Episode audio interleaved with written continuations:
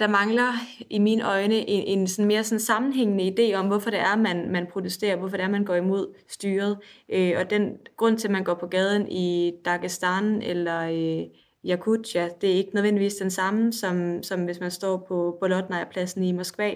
Øh, så der mangler nogle, hvad skal sige, en, en form for sådan kollektiv identitet og idé, øh, hvor vi kan tale om en, en samlet protestbølge.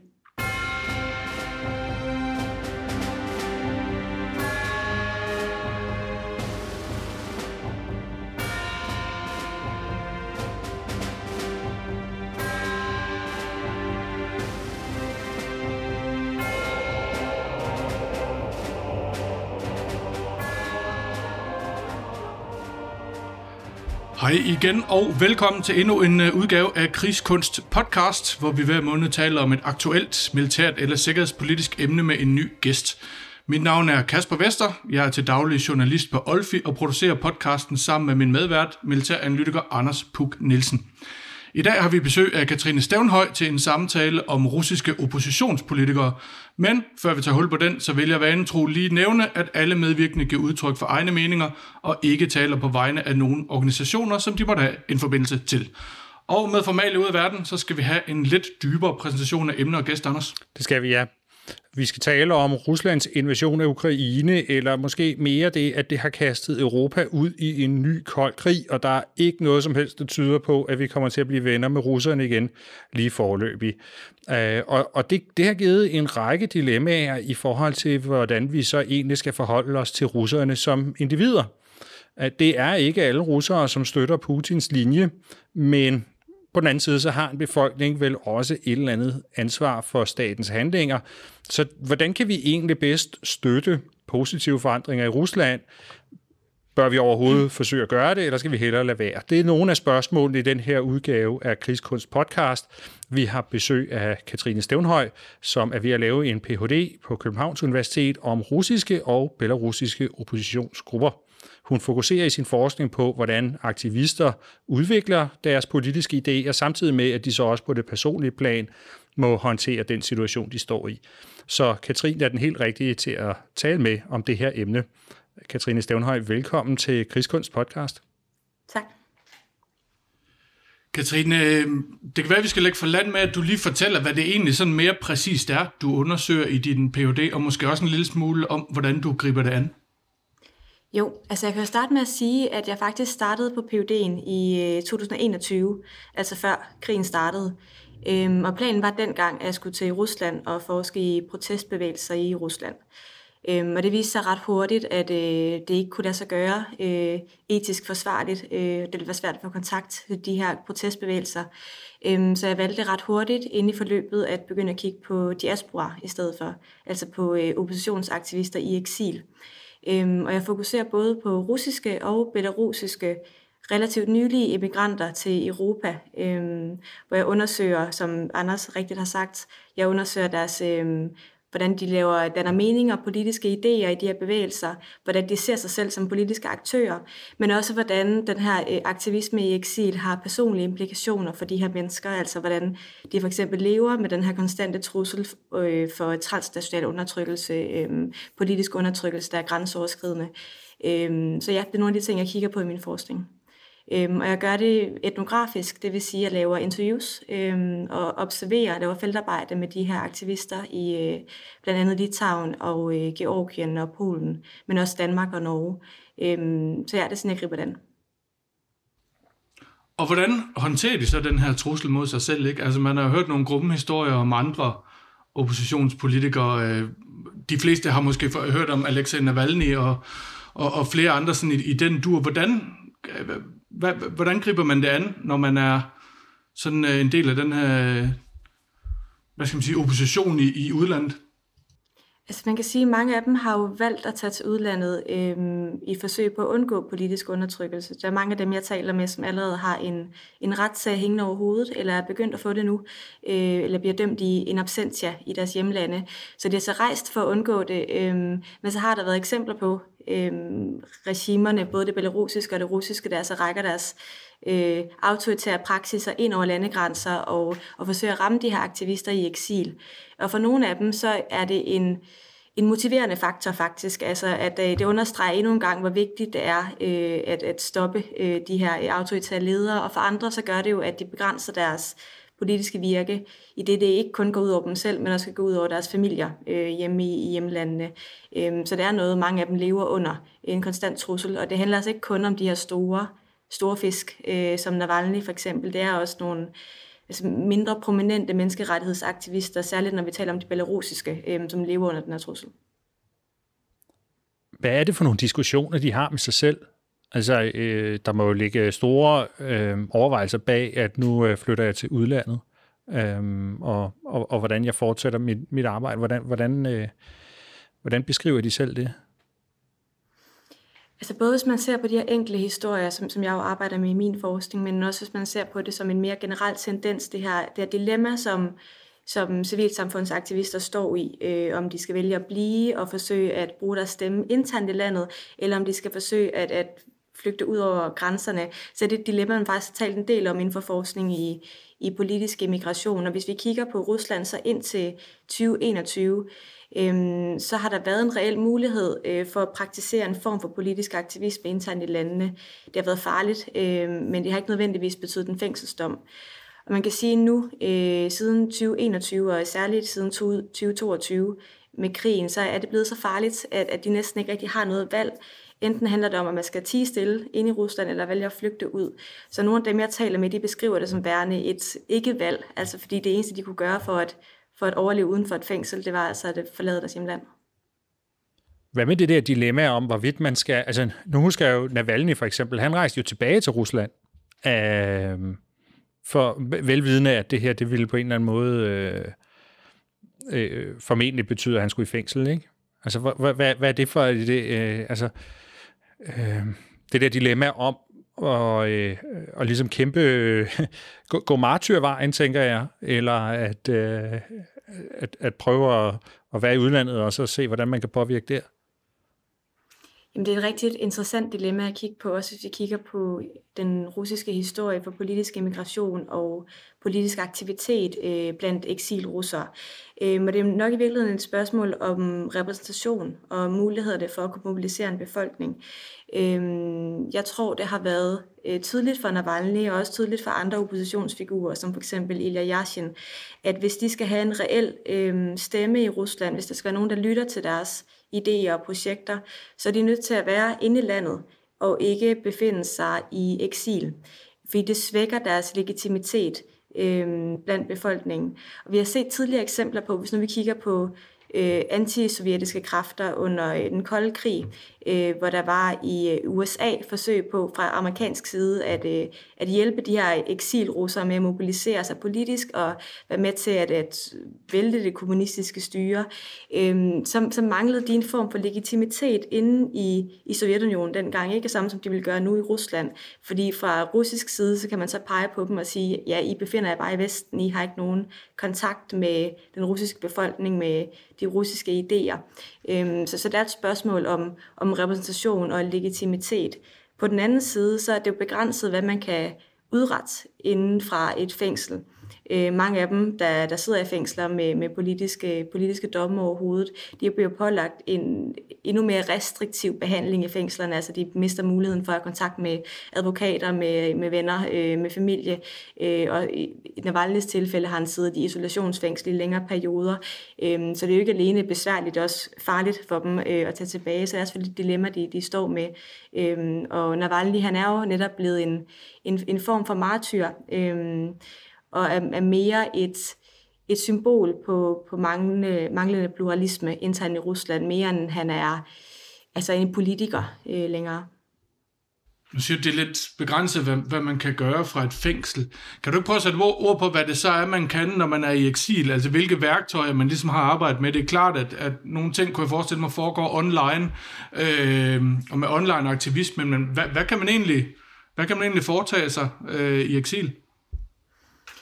Altså en lang række af forskellige øh, strategier. Altså der er både de her oplysningskampagnestrategier, som for eksempel Navalny's team engagerer sig en del i. Det er både kampagner, der handler om politiske fanger med Navalny som frontfigur øh, for den øh, kampagne, men også øh, et, et øget fokus på korruption internt i Rusland, som jo er det, som, som Navalny's øh, projekt har stået for hele tiden.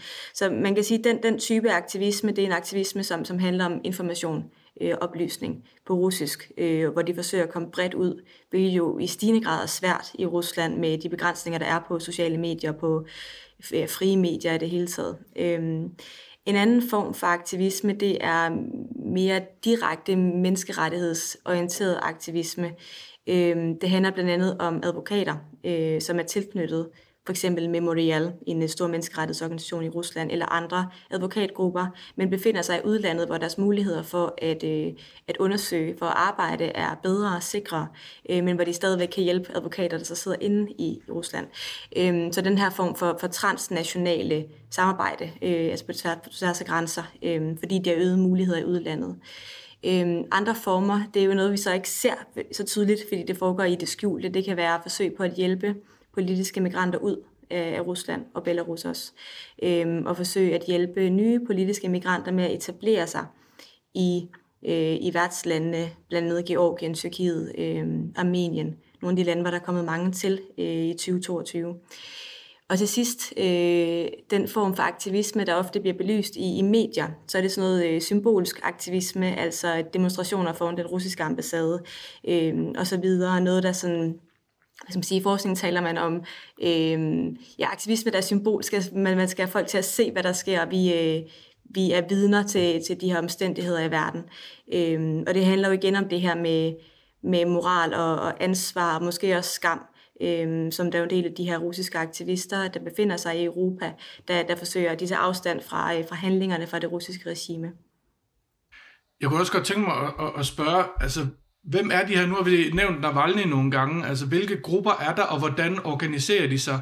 Øhm, vi skal måske også lidt ind på, på de belarusiske af slagsen, ikke? fordi vi har sådan en tendens til at kigge meget mod Rusland. Hvem er de her mennesker? Hvordan finder de hinanden, og hvordan, hvordan organiserer de sig i udlandet? Jeg kan sige, det, det er nogle forskellige grupper. Ikke? Og nu har jeg nævnt Navalny som sådan et eksempel, som vi, vi tit hører om, øhm, som jeg også selv tit nævner. Øhm, og man kan sige, at den, den gruppe, øh, han er i, det er dem, som har forsøgt at være en del af det politiske system i Rusland, altså som en ikke-systemisk opposition, der altså står i reel opposition til, øh, til regimet, men ikke, ikke har mulighed for det, altså fordi de bliver udelukket af, fra valg øh, og så videre. Øhm, så det er dem, man kan måske betegne som altså oppositionspolitikere. På den anden side, så ser vi nogle netværk, som er mere... Øh, aktivismepræget. Øh, det er græsrodsorganisationer, det er øh, folk, der ikke har nødvendigvis politisk erfaring, men har erfaring inden for NGO-branchen. Øh, man kan tale om nogle større øh, transnationale bevægelser i eksil. Øh, der kan man blandt andet tale om den her øh, gruppe, der hedder Antikrigskomiteen, som blev grundlagt lige efter invasionen af Ukraine i 2022, som består af en række af sådan nogle prominente systemkritikere, sådan noget Kasparov, Harakovsky, og sådan nogen, man har hørt om i mange år, ikke? Øhm, som forsøger at samle en, øh, en opposition i udlandet, øh, blandt andet ved at holde nogle konferencer og, øh, og seminarer osv. Det er nogle projekter, som er blevet kritiseret af nogle af de andre øh, mere græsrodsorganiserede øh, grupper, fordi de ikke øh, ser dem som repræsentative for, for altså den almene russer, men heller ikke for, for den yngre generation af, af aktivister og politisk aktive i Rusland. Dertil ser vi så nogle mindre øh, initiativer, som er øh, organiseret på mere lokal plan, for eksempel i, i de her modtagerlande, som, som Georgien eller Polen eller, eller andre ja, Kaukasus eller Europa, øh, hvor man arbejder for nogle mere, om nogle mere lokale omstændigheder, øh, hvor man ikke er så øh, transnationalt organiseret. Øh, så man kan tale om nogle forskellige typer af, af netværk på den måde. Hvis jeg lige nu, hvis der nu skulle sidde nogen, og så sige, de synes ikke, de har hørt om øh, Kasparov og, og Khodorkovsky i mange år. Øh, hvem, hvem er det nu lige, de er? Øh, de er, øh, vi tager Khodorkovsky først, øh, som, som er øh, en eksileret, eller hvad siger man det på dansk, en, en rigmand i Rusland, som, øh, som kom til penge i 90'erne, men øh, da Putin så kom til magten og begyndte at rydde op i de her rigmænd, der var, øh, så øh, faldt han så i unåde, øh, røg i fængsel i Rusland, øh, og er senere øh, flyttet i eksil og har altså været prominent øh, systemkritiker i, i mange år. Øh, Kasparov, han er skakspiller og, og systemkritiker, og også, også en af de her øh, oppositionsveteraner, kan vi måske tale om, som, som vi har hørt om i, øh, altså dem, der har fulgt øh, russisk politik, så har vi hørt om dem i mange år. Øh, og det er måske også noget, der bliver kritiseret af nogle andre stemmer nu. Øh, kritiserer dem for at være lidt ude af trit med, med øh, skal man sige, øh, aktivisme på global plan og de her nye strømninger, der er inden for aktivisme i Rusland. Er det, er det sådan en generationsting, hvor unge, unge russere måske mere orienterer sig mod den aktivistiske måde at være i opposition på, hvor den ældre øh, er mere politisk, eller, eller kan man sige noget om det? Altså, der vil jeg sige, der er flere, øh, der er flere grunde til det, i, i mine øjne i hvert fald. Der er nok delte mening om det her, men der, der er helt klart noget, noget generations, øh, generationskløft i det, som, som ikke er specifikt russisk. Øh, og vi ofte ser, at de, de yngre generationer ikke er nødvendigvis er enige med den måde, som, som andre på samme politiske fløj har, har gjort det tidligere. Øh, så kan man sige, at det handler også om, om repræsentation. Øh, at når vi taler om aktivisme og øh, protestaktivitet i Rusland, har vi en tendens til at fokusere på det, der sker i Moskva og St. Petersborg og London og alle de her andre store steder, hvor, hvor de prominente, øh, ressourcestærke systemkritikere sidder, og vi har måske et mindre fokus på de mere lokale initiativer. Det kan fx være øh, oppositionsmedier i Sibirien, som vi aldrig hører om. Og de personer, som, som kommer i problemer på grund af deres politiske aktivitet der, de har heller ikke de samme muligheder, hverken for at blive hørt, hvis de får en retssag hen over sig i, i Rusland, men heller ikke, hvis de forsøger at, øh, at søge politisk asyl i udlandet. Så der er altså en eller anden kløft øh, mellem de her øh, prominente skikkelser, de har nogle andre privilegier, er der nogen, der vil pege på. Øhm, og så sidst, men ikke mindst, så er der også den her debat, øh, som er blevet styrket, øh, eller blevet endnu mere relevant efter, øh, efter invasionen af Ukraine, den her debat om øh, øh, imperialisme, øh, russisk verdenssyn osv., hvor, hvor der er en, nogle kritikere, der vil mene, at de her større oppositionsgrupper, øh, det gælder faktisk også Navalny's team, at de mener, at der ikke er nok fokus øh, på øh, hvad skal man sige, den, den sovjetiske arv og øh, den, den russiske, øh, det man kalder en imperialist, imperialistisk tankegang om, om de tidligere sovjetrepublikker, som for eksempel Ukraine og Georgien og så videre.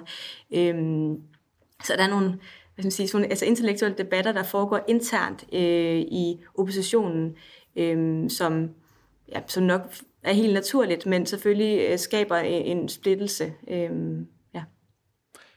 Hvor, hvor stærke er de her øh, oppositionsgrupper? Altså på den ene, nu har vi gennemgået en del af dem, øh, men vi hører jo også øh, meget om, at øh, Putin faktisk har ret god opbakning i, øh, i befolkningen. Altså hvor indflydelsesrige er, øh, er de her grupper i, øh, i russisk politik?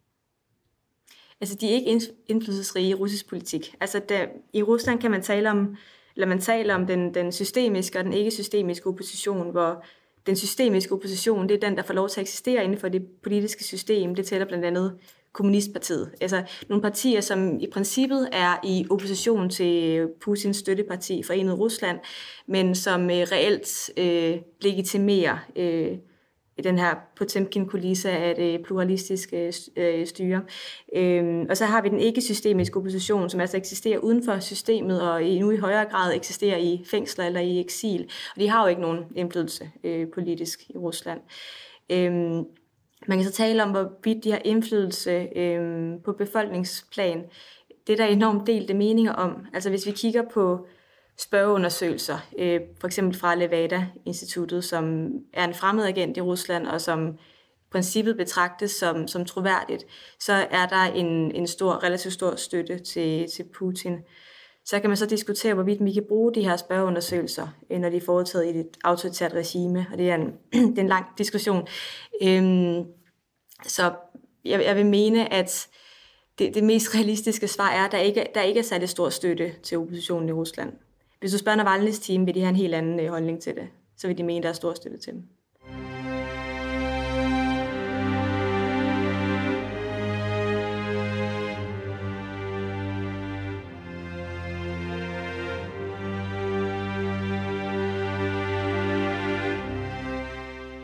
Jeg, jeg kunne godt tænke mig at komme ind på spørgsmålet om øh, russerne og krigen. Øh, og øh, øh, det her med, i hvor høj grad man øh, kan sige, at krigen er alle russeres ansvar, eller øh, eller om det bare er øh, Putin, Putins krig, ikke? Um, jeg ved godt, det ikke er lige præcis det, du, øh, du forsker i, men øh, jeg, jeg vil gerne bagefter så dreje det her hen på noget med nogle, nogle, nogle russiske øh, oppositionsgrupper, øh, og, og, og hvordan de måske navigerer i det der felt der. Men hvis vi starter med sådan den helt grundlæggende øh, det, det, det helt grundlæggende spørgsmål, hvordan forholder almindelige russere sig så øh, til den her krig, øh, og i hvor høj grad kan man egentlig sige, at de bærer et medansvar? Mm, altså man kan sige, i forhold til det her med, hvor, øh, hvordan den almindelige russer forholder sig til krigen, øh, eller til politik generelt i Rusland, så på sådan, hvis vi skal sige det meget groft, så er der en stor øh, passiv masse, i, i, med et lidt grimt ord masse, ikke? Men, men der er en stor del af befolkningen, som forholder sig relativt passivt til politik. Øhm, og det er der forskellige bud på, hvorfor at de gør. Øh, og det mest åbenlyse er, at, at det er svært at få politisk indflydelse i Rusland, og man derfor har en erfaring med, at det ikke kan betale sig øh, at sige noget. Øh, dertil kommer selvfølgelig også altså propagandaen og så videre, at der er nogen, der ikke ved, hvad der reelt foregår. Og så er der selvfølgelig også nogen, der støtter krigen. Øhm, så man kan sige, at den, den måde, folk forholder sig til det på, det er relativt passivt. Øhm, hvis man snakker om, om ansvar, øh, om øh, skyld og så videre, så leder det selvfølgelig tankerne hen på de, altså uden sammenligning, debatter, der var efterfølgende 2. verdenskrig. Altså de her debatter om, hvorvidt man kunne øh, drage den almindelige tysker til, til ansvar. Det er jo det er der ikke nogen, der har et endegyldigt svar på, og det har jeg heller ikke, da det er et moralsk spørgsmål. Det vi måske kan tale om, det, det er, hvorvidt den enkelte russer nu har et ansvar for at stoppe det, eller gøre noget, eller råbe op.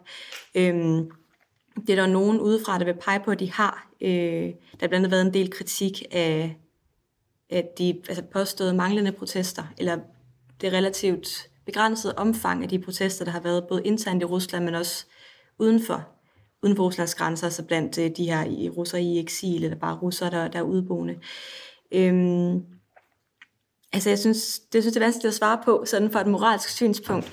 Men man kan sige noget om, at hvis Rusland skal øh, gennemgå en positiv demokratisk øh, demokratisering, så vil det jo kræve, at den almindelige russer engagerer sig i det, øh, engagerer sig for eksempel i civilsamfundet.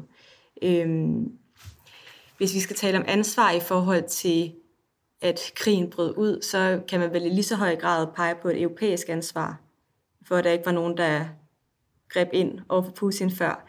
Øh, så, så jeg vil ikke mene, at den almindelige russer bærer et større ansvar, end, end vi gør generelt i Europa.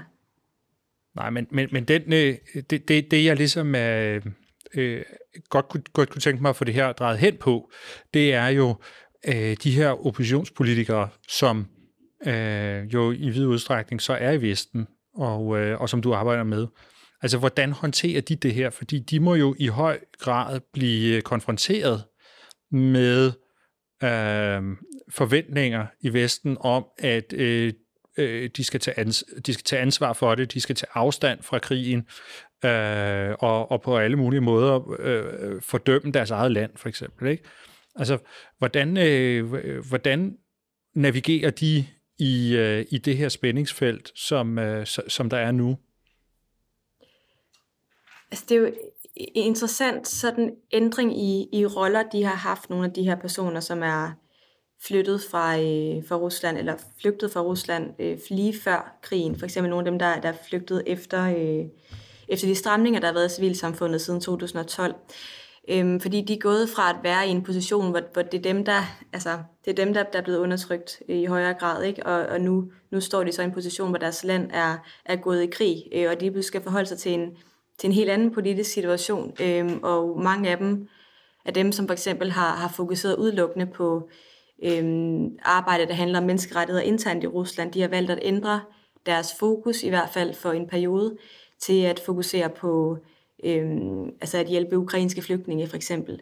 Øhm, og det handler selvfølgelig, altså på samme måde, ligesom at alle mulige andre i Europa er begyndt at hjælpe ukrainske flygtninge, så handler det om, altså sådan gør man som menneske. Men det handler også om, om en, en ændring i, i de meningsdannelsesprocesser, der foregår i de her bevægelser, at man også gerne vil vise, at man ikke, øh, at man ikke bare er imod regimet, men man er også imod øh, den her idé om, at man kan gå ind og invadere et andet land. Altså, så det er ikke kun Putin, det er imod, det er imod hele den her øh, ideologi. Øh, man kan sige, de, de ændringer i, i tilgang til aktivisme, de har været vigtige, øh, både for den måde, som de opfatter sig selv på, men også på den måde, de gerne vil opfattes på øh, af andre i Europa. Så når vi kigger på nogle af de her aktivister, der befinder sig i, i EU-lande, de er jo afhængige af øh, at have samarbejdspartnere øh, for at kunne have en indflydelse, altså samarbejdspartnere i officielle institutioner i EU, men også øh, civilsamfund i værtslandene. Øh, så for dem så tilpasser de sig jo også den her situation. Og det samme har vi set med, med belaruserne, som, som fik en masse opmærksomhed i, øh, i 2020 og 2021 efter de her store valgprotester, der var efterfølgende valget i august 2020.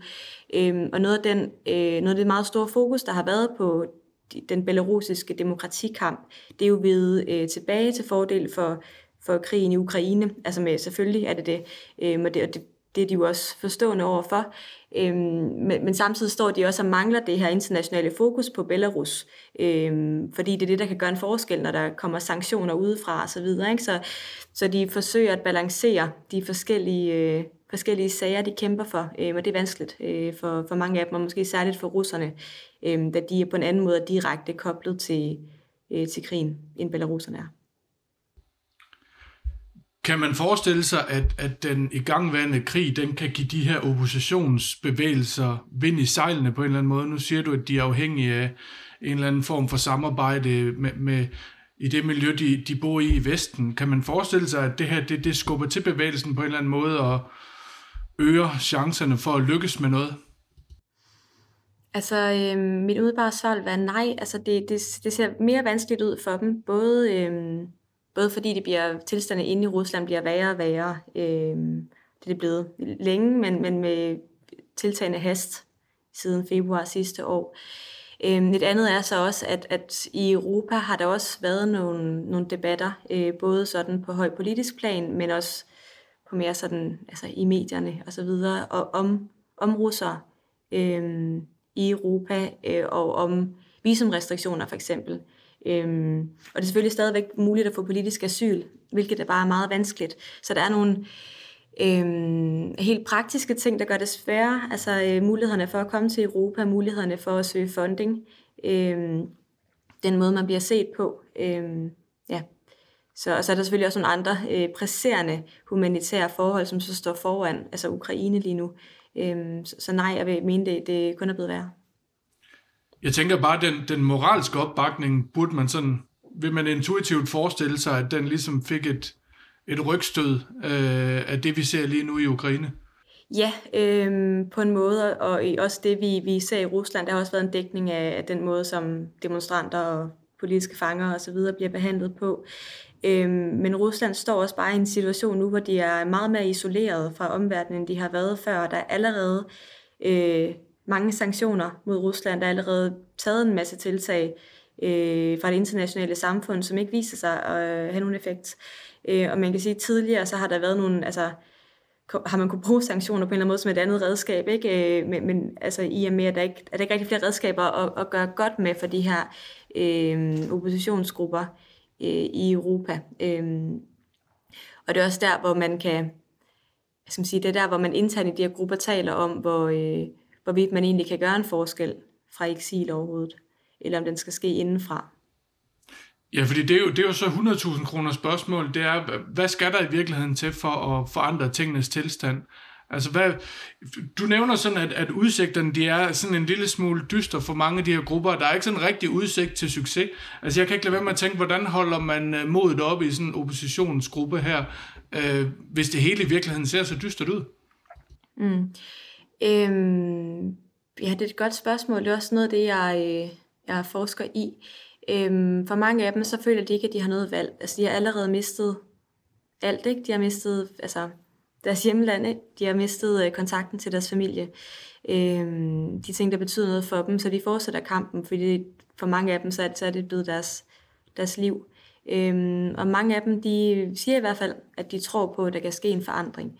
Øhm, det er jo heller ikke umuligt. Øhm, jeg kan ikke forudsige fremtiden, men jeg vil blive overrasket, hvis vi så en stor øh, folkelig øh, modstand i Rusland, hvis vi så en, en revolution. Øh, der er også andre eksperter, som ved mere om det her, end jeg gør, men der er nogen, der peger på, at sådan en, en forandring nok skulle ske fra toppen. Øh, men i tilfælde af, at der skete en forandring i Rusland, så vil civilsamfundet spille en rolle i den demokratisering, øh, der eventuelt kunne ske øh, senere hen. Øhm, og man kan sige, i og med, at der er nogen, der har valgt at relokere deres aktivitet til udlandet, og ikke blevet ind i Rusland og lade det lukke, så er de jo med til at bevare nogle af de her civilsamfundsstrukturer, øhm, og noget af det her know-how, altså øh, menneskelige ressourcer, der skal til for at genopstarte sådan noget. Så det er måske en, en form for, øh, for nødhjælp til civilsamfundet, eller en, form, en, en måde at, at bevare det på, øh, på trods af det, der foregår inde i Rusland. Et af de dilemmaer, som jeg øh, synes, at, øh, at der må være, det er, hvordan man som oppositionspolitiker, øh, der er baseret i Vesten, øh, prøver at præge russere i Rusland til at begynde måske at tænke politisk. Altså det er der, jeg har hørt nogle af dem snakke om i hvert fald, at det her det også er en proces, hvor, hvor vi er nødt til at erkende, at de, de russere skal gradvist lære at, øh, at tænke politisk, og, øh, og at øh, man, oppositionsgrupperne her måske nogle gange skal passe på med at være for idealistiske, øh, og øh, øh, fordi det nytter ikke noget, hvis man rent faktisk gerne vil have almindelige russere med sig i, i, i den der proces. Øh, men, men samtidig så er man også baseret i Vesten, hvor man måske er, er under sådan et pres for, at man skal tage afstand øh, fra alting, der hedder øh, Rusland, og at det at tale om øh, russeres dagligdags problemer øh, og vanskeligheder og bekymringer, det faktisk ikke er politisk øh, acceptabelt. Mm. Øhm, har jeg ret i, at det er et dilemma, øh, og hvordan, øh, hvordan håndterer ja. de det? Jamen, det er nemlig et, et super interessant dilemma. Der er faktisk et ord for det inden for forskning i, altså i protestbevægelser, så man taler om et, et, et Janus-dilemma, altså efter den gud, der havde to hoveder, fordi man skal både kigge indad mod sin egen bevægelse, dem som allerede er med, men man skal også kigge ud mod at få nogle flere med på ens vogn. Ikke? Øhm, og hvis man skal tale til, til de russere, som endnu ikke er imod krigen, eller endnu ikke har har koblet de, øh, de negative ting, der sker i Rusland til regimet, og dermed er mod Putin, så er man jo nødt til at tage nogle andre kommunikationsredskaber i brug. Øhm, og der er det super interessant at observere, hvordan der er nogen, der forsøger at, øh, Øh, at bygge bro øh, mellem de her to ting. Det kan fx være med at øh, gøre opmærksom på tabstal af, af russiske soldater, øh, og på den måde tale ind til noget humanistisk, samtidig med at man også kritiserer krigen, øh, men tale til den almindelige russer. Øhm, og det, det er nemlig, som du siger, et super interessant dilemma, hvordan det så bliver modtaget i Vesten. Øhm, nu følger jeg nogle af de debatter, der er, altså både sådan online og offline i forhold til, øhm, i forhold til den måde, som, som aktivister i Rusland og uden for Rusland i tale sætter krigen, og der er jo bare enormt delte meninger om det.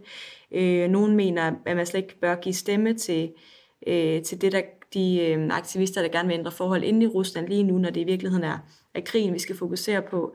Og så er der andre, der mener, at de to ting, det hænger jo løst lidt sammen, og vi jo ikke kan stoppe krigen, før at, at folk forstår inde i Rusland, at den skal stoppes.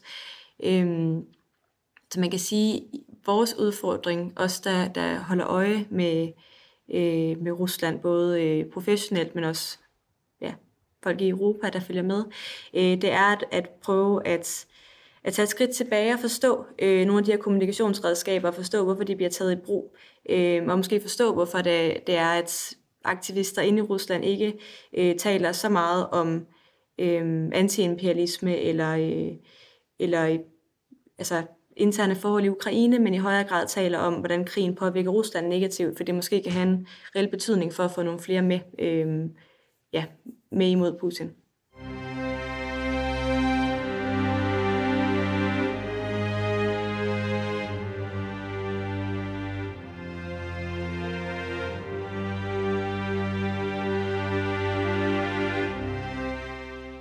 Jeg kunne egentlig godt tænke mig nu, nu det bliver meget hurtigt sådan øh, meget Rusland-centrisk det her.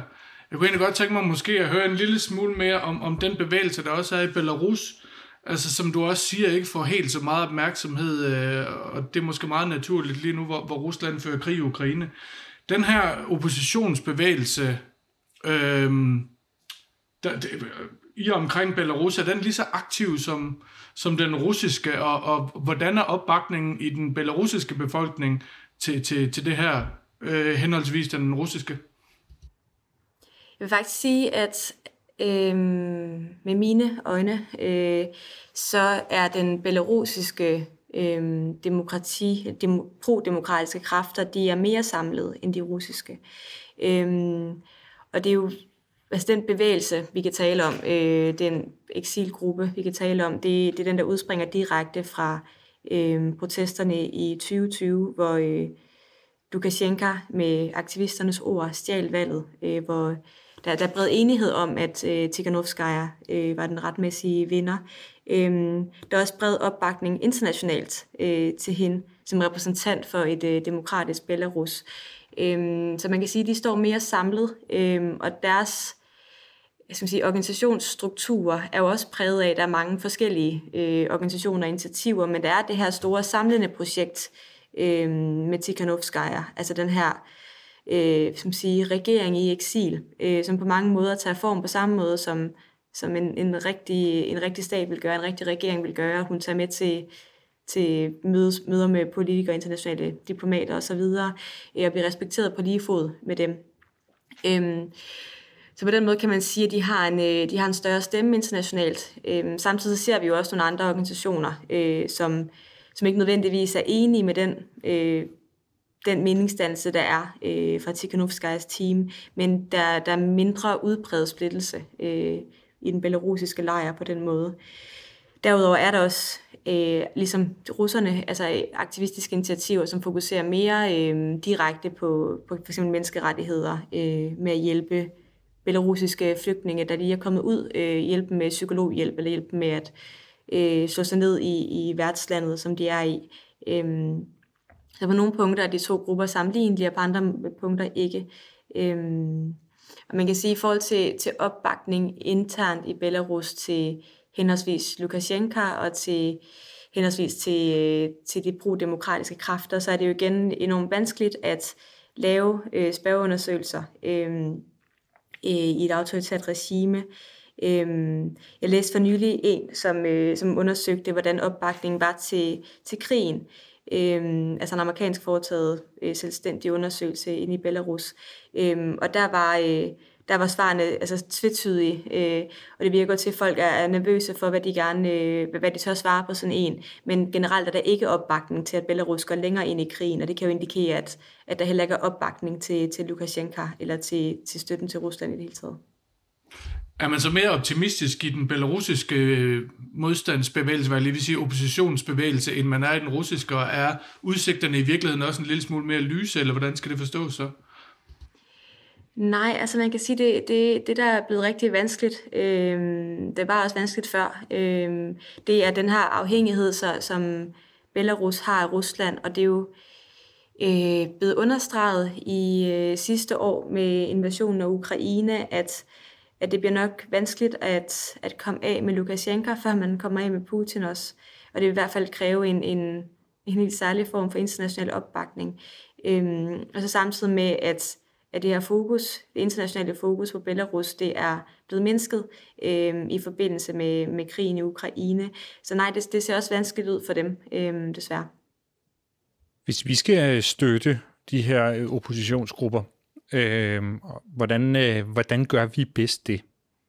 Altså en, en af de ting, jeg for eksempel har undret mig lidt over, øh, det er, at, at nogle af de russiske aviser, der er flyttet til udlandet, øh, de, til, de til synligheden har svært ved at, øh, øh, at få økonomien til at løbe rundt.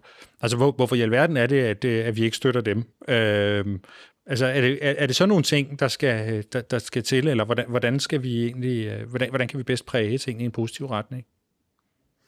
Det er i hvert fald noget af det, som, øh, som de aktivister, jeg taler med, selv mener, øh, at, at den måde, der øh, man kan støtte fra europæisk eller international side, det er... Øh, til både støtte i form af funding af, af frie medier, der befinder sig ude. Altså sådan noget som Medusa for eksempel. Øhm, et russisk medie, der har været i et land siden 2014, eller ja, 2014. Øhm, og støtte til, til andre former for organisationer, øh, for eksempel Memorial øh, osv.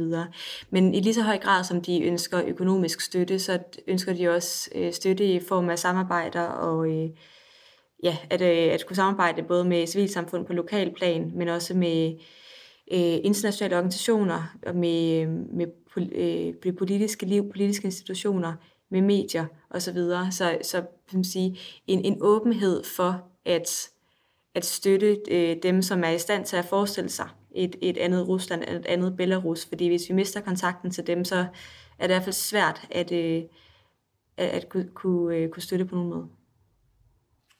Hvor meget kan man egentlig forlange af, af civilbefolkningerne i de her to lande? Altså det, vi har lidt været inde på det tidligere. Hvor, hvor meget, øh, og hvor meget skal vi forvente i virkeligheden? Altså hvad er, hvad, er der overhovedet udsigt til, at, at de her ting kan forandre sig, og at man ser en eller anden folkelig opstand, som, som kan, kan, kan skubbe de her bevægelser øh, over målstregen på en eller anden måde? Vil mene, at, at de to lande øh, er enormt forskellige i forhold til, hvad vi kan forvente i forhold til folkelig opstand. I Belarus har vi set nogle, øh, nogle langt større... Øh, langt større bevægelser, større protester øh, i forhold til Rusland, altså sådan relativt set i forhold til befolkningsstørrelse. Øh, man kan sige, at Belarus har også været et land, som som selvom at det har været øh, autoritært længere tid end Rusland, øh, været værre på den måde i forhold til menneskerettigheder, så er det også et land, hvor der er en større del af befolkningen, som er højt uddannet, og en større del af befolkningen, som har rejst og har en eller anden sådan international, international tilknytning.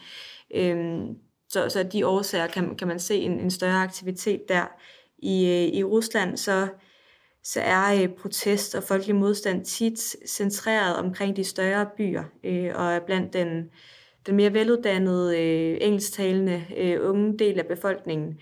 Øh, så man kan sige, det så, det ser vanskeligt ud i forhold til, til at der skulle ske en, en, en folkelig øh, opstand. Øh, på den måde var det spørgsmålet overhovedet. Jamen det var det egentlig, men omvendt så taler man jo tit om, det har vi tit hørt i medierne herhjemme, for eksempel i forhold til mobiliseringen til, til krigen i Ukraine, at det foregår netop ude i de her øh, landområder, langt væk fra byerne. Øh, hvis, hvis man ser flere af de her mobiliseringer, kunne man så ikke forestille sig, at, at, at netop den her modstand mod både hvad der foregår i Ukraine og måske mod styret generelt, vi, vi øh, får lidt lettere ved at, at komme i gang? Jo, men det man skal være opmærksom på i, i de tilfælde der med så mobiliseringsprotesterne, hvor mange af dem var i, i nogle af de republikker, som har været altså uforholdsmæssigt øh, hårdt ramt af mobilisering, ikke? hvor der er mange unge mænd, der er blevet taget fra, altså Dagestan for eksempel.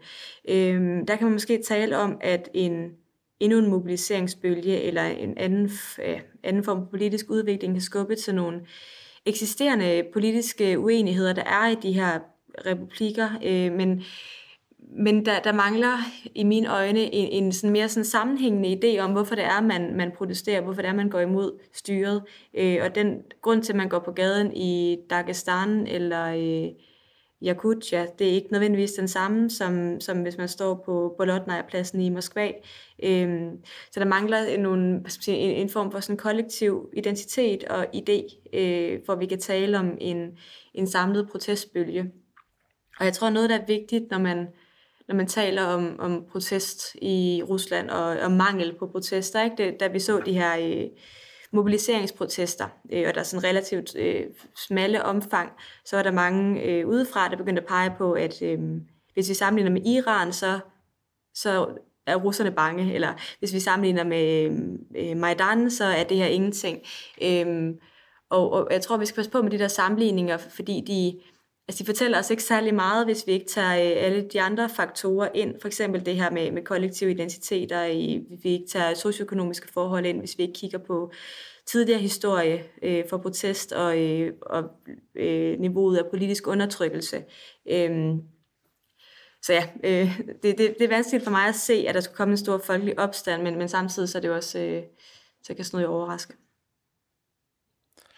Jeg kunne godt tænke mig, og øh, måske vi begynder så småt at, at, nærmer nærme os afslutningen, men jeg kunne godt tænke mig egentlig at, at prøve at, øh, at se frem, og det her, det virker som enormt lang tid ude i fremtiden i russisk politik, og jeg kunne godt tænke mig at se frem til næste år. Fordi øh, i 2024, der skal Putin jo genvælges, og øh, jeg ved ikke, jeg tænker, at han har en god chance for at blive valgt, hvis han stiller op. Men, øh, men, men øh, når der er præsidentvalg i Rusland, så giver det jo altid alligevel anledning til en masse usikkerhed i systemet. Øhm, vi har før set protester, der lige pludselig manifesterer sig i, øh, øh, i forbindelse med sådan noget, og, og nu skal det så ske samtidig med, at vi, øh, vi måske stadig har en krig kørende, og i hvert fald så, vi kan ikke være langt væk fra, at øh, det russiske system begynder at indstille sig på, at nu, øh, nu, nu kommer det her valg øh, om lidt. Kan du fortælle noget om, hvad er det, der sker øh, rundt omkring sådan en, rundt om, rundt om sådan en valghandling i, i, i Rusland, og hvad det er for nogle ting, det, øh, det sætter i gang?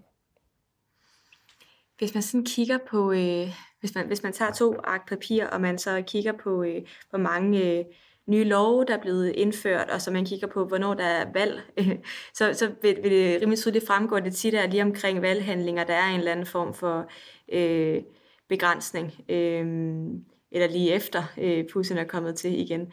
Øh, så man kan sige, noget, noget af det, som, som kunne begynde at ske, det var, at man begyndte at udelukke nogle kandidater fra, fra at stille op øh, måske indføre det øh, enten tidsbegrænset eller, eller ikke tidsbegrænsede restriktioner i forhold til offentlig forsamling, som jo allerede er rimelig restriktivt i Rusland.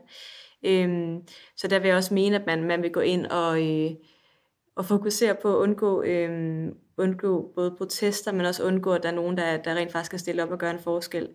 Øh, men nu har vi jo allerede øh, inden det her valg set, hvordan medierne er blevet amputeret, altså alle de øh, frie medier, så på den måde behøver man ikke gøre så meget ekstra der fra, øh, fra regimets side.